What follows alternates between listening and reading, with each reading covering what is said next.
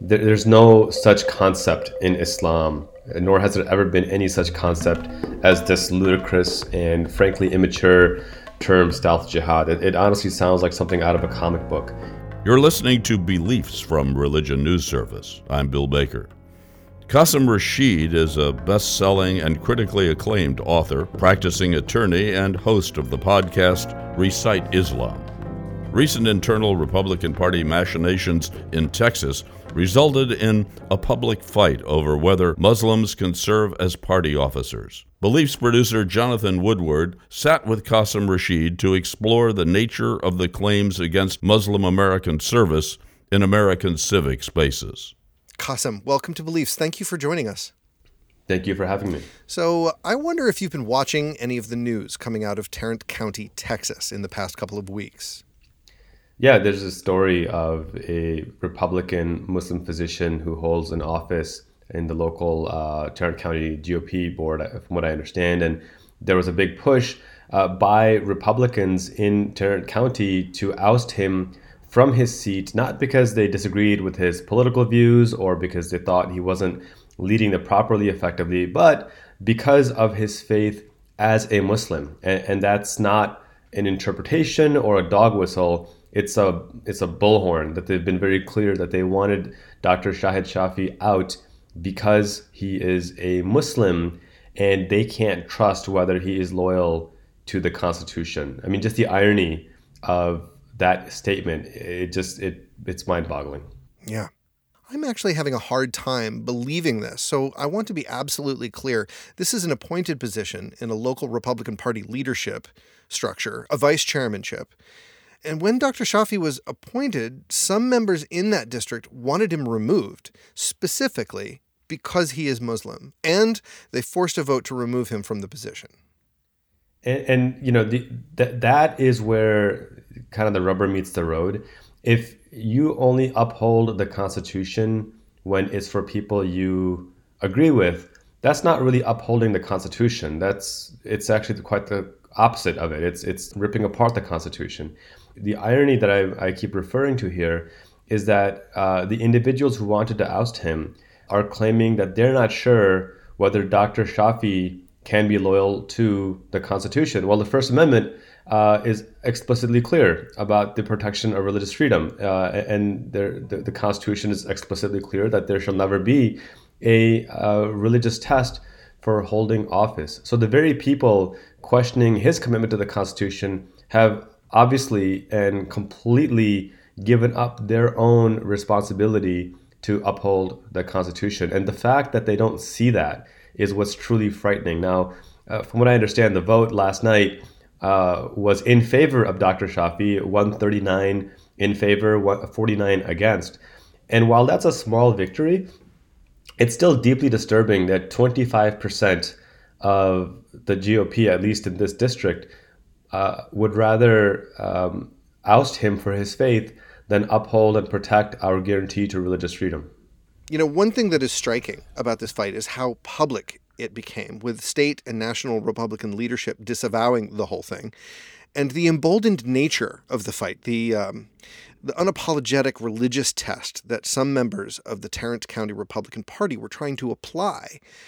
Is is the openness of this conflict new or surprising in any way? Well, I mean, in, in recent times, what we've seen is a, this sweeping wave of anti Sharia legislation that has kind of taken over the country. Uh, close to 30 states have either passed or tried to pass laws banning quote unquote Sharia law in America. It's a nonsensical law. The New York Times did a great profile on it that this is a solution in search of a problem.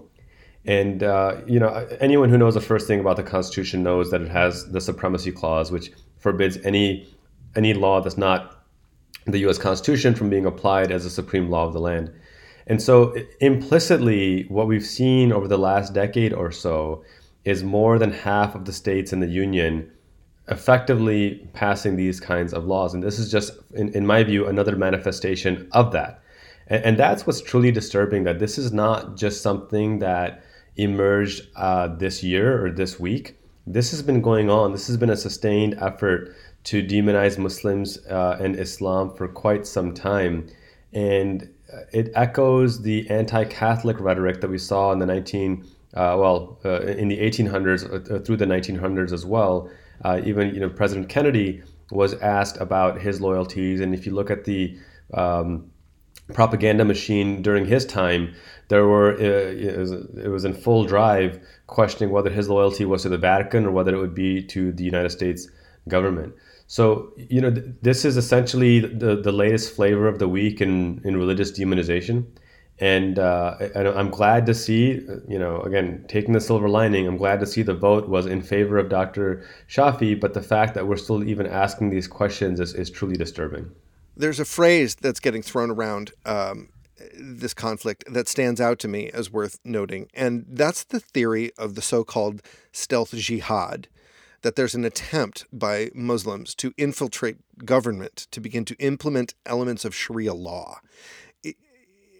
Is there any way, and I know this is a weird way to put this, but is there any way to make sense of these claims? The short answer is no. Um, the only thing that makes sense from this claim is that it is an attempt to demonize and uh, divide um, uh, Americans, uh, demonize Americans who happen to be Muslim, and divide Americans by putting them into categories of, of Muslim and uh, not Muslim. It's the us versus them mentality. There, there's no such concept in Islam, nor has there ever been any such concept as this ludicrous and frankly immature term stealth jihad. It, it honestly sounds like something out of a comic book. Um, and it's it, it, would be laughable if it wasn't so dangerous to our basic human decency and, and civility. There's uh, there's this playbook that you know a, a, lot of these propagandists use, where they'll take um, you know ignorance that people have, they'll add fear to it to try to derive some kind of a result, try, try to bring about some kind of an action. And unfortunately, there is a lot of misinformation and ignorance on what Islam is and isn't. And uh, uh, what you know, some of these powers that be are doing is using that ignorance, manipulating it with fear to try to elicit a vote or or elicit you know funding or uh, oppose something, oppose a mosque being built, or uh, oppose a, a, a, child from from praying, or it could be any number of things. But the bottom line is that when we fall into these really ignorant uh, and and misinformed, uh, you know, quote unquote stealth jihad claims, what we're ultimately doing is we're harming the fabric of our own national security because we are creating an environment where Americans live in distrust and fear of other Americans. And you know, nobody wants to live in fear. Nobody deserves to live in fear. We, we deserve to live in in love and harmony with one another. And that only happens when we have these dialogues and these conversations with one another. You know and so for my part as a muslim as an american as a lawyer who's taken a sworn oath to uphold the us constitution my door remains open. And every day i receive you know sometimes literally a hundred messages from people email and tweets and, and on facebook asking these questions and saying i don't want to offend but here's the question and I tell them uh, nothing that you could ask in sincerity will ever offend me because it's until we have the courage and conviction to ask these questions that uh, that we're not going to learn until we do. So those who take the time out and ask these questions, I, I really commend them because I think that's the type of dialogue that we need to have. That's what Islam commands uh, of Muslims. Uh, in the Quran, Muslims are repeatedly commanded to inquire and investigate and pontificate and reflect and speak truth and do not conceal any part of the truth. And I think until and unless we can have those conversations more robustly, we're going to allow ourselves to be manipulated by people who have insincere and sometimes even malicious motives. Hmm. So you mentioned a similar dynamic that arose for President Kennedy, but it is a bit different. I, I'm curious as to what you think it is about Sharia law that terrifies some white Christian imaginations. And I say this, you know, recognizing that it, it's not the job of minority or marginalized communities to explain themselves. But since you've invited us, uh, why are people afraid of Sharia law? What what does it what does it represent? Well, I, think the fear comes again from misinformation. Um, there's been a significant amount of money and airtime and media time spent on demonizing uh, Muslims and, and making Sharia sound like some scary thing that has no place in civilized society. And I've written on this extensively. I, have done you know Twitter threads on this uh, that have gone viral, and and every person that's taken the time to read these comes back to me and says, "Oh, it's I didn't realize that this is actually a pretty normal thing." You know, Sharia, it's it's just the law of the Quran, and it literally means what its translation means is a path to life-giving water. Uh, the word yara, which is the uh, the root of the word Torah, it, it means the same thing. So it's actually an Abrahamic concept, and uh, what what Sharia, the fundamental thing I can tell you about Sharia is that it forbids any form of religious compulsion. So whatever your understanding of Sharia is, you have to be very clear that it forbids religious compulsion for any reason, and contrary to what a lot of people think they know about Sharia, Sharia itself mandates separation of religion and state. So this idea that there's a Sharia-run country out there is an oxymoron because by definition a, a Sharia run country would be a secular government, by definition, where people would have religious freedom and the right to believe or not believe, pray or not pray, be Muslim and not Mus- or not be Muslim, and have the same rights under the government. Uh, what the Quran, what Sharia actually mandates, is that the government should have two fundamental requirements. Whatever government you choose has to have two fundamental requirements. One is that it must be based on absolute justice, which is a secular concept. And two, that there is no autocratic regime, there's no dictatorship, and that the head of state is obliged to take consultation from the people. So hence you have this concept of Congress. This, this it's a system of, of what Arabic uh, the Arabic word is mushawarat, the system of consultation with the masses, so that it's not a dictator making a decision on his own accord. Once these two elements are ingrained, then the government can be whatever you want it to be. It could be a parliament, it could be a, a, secular republic, it could be a democracy. It can't be a dictatorship. It can't be communist. It can't be fascist because those violate these fundamental elements. And, and you know, I'm, I'm happy to, to share the, the work I've written on this to, for people who want deeper insight. But ultimately, the bottom line is that Sharia to Muslims in America is no different than Halakha is to Jews, is no different than canon law is to Catholics. It governs how we pray, our dietary restrictions, our marriage, divorce, civil contracts, basic things that every person engages in throughout their life at some point or another. To be afraid of Sharia is to be afraid of canon law or to be afraid of, of halakha.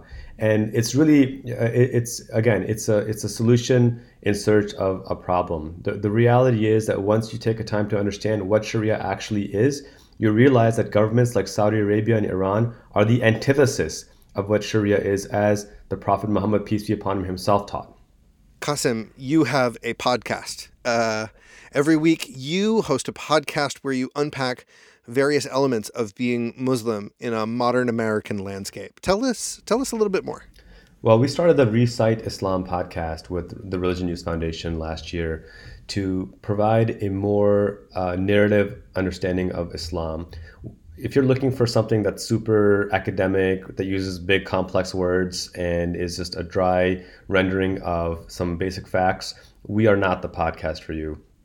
What we bring to the table is an engaging, interactive story. We take lessons from Islamic history and we relate them as they were learned. We, we, tell the story of Islam, and so every episode is really like a thirty-minute, uh, uh, you know, story from you know beginning, middle, and end. We have cliffhangers, we have dad jokes, we have some pop culture references, and we're having a lot of fun with it. It's it's had some great early success. We've been the number one Islamic podcast on iTunes uh, for several weeks in a row uh, in the United States, uh, in, in Canada, in the UK. Uh, but I think fundamentally, this podcast is designed not necessarily for the Muslim audience, but for the non Muslim audience. Uh, we, we want this to be something approachable and engaging. And so, you know, whether it's iTunes or Podbean or Stitcher, or whatever your uh, podcast listening app is, we're, we're everywhere. We have a Patreon account as well. But um, you know, check us out, Recite Islam, and uh, and let us know what you think. So, so do you have a good dad joke like right on hand that you can lay on us?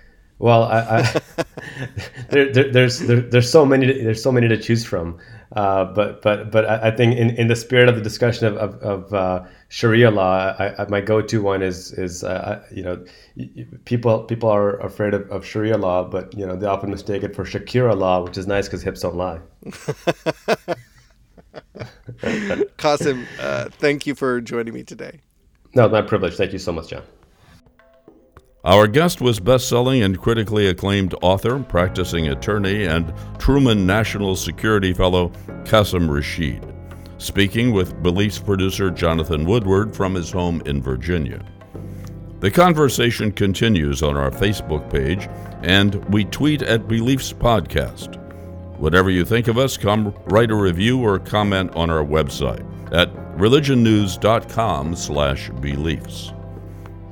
Beliefs is brought to you with the support of the Bernard L. Schwartz Center for Media, Public Policy, and Education at the Graduate School of Education at Fordham University. The theme music is by Edward Billis. I'm Bill Baker, and thank you for listening.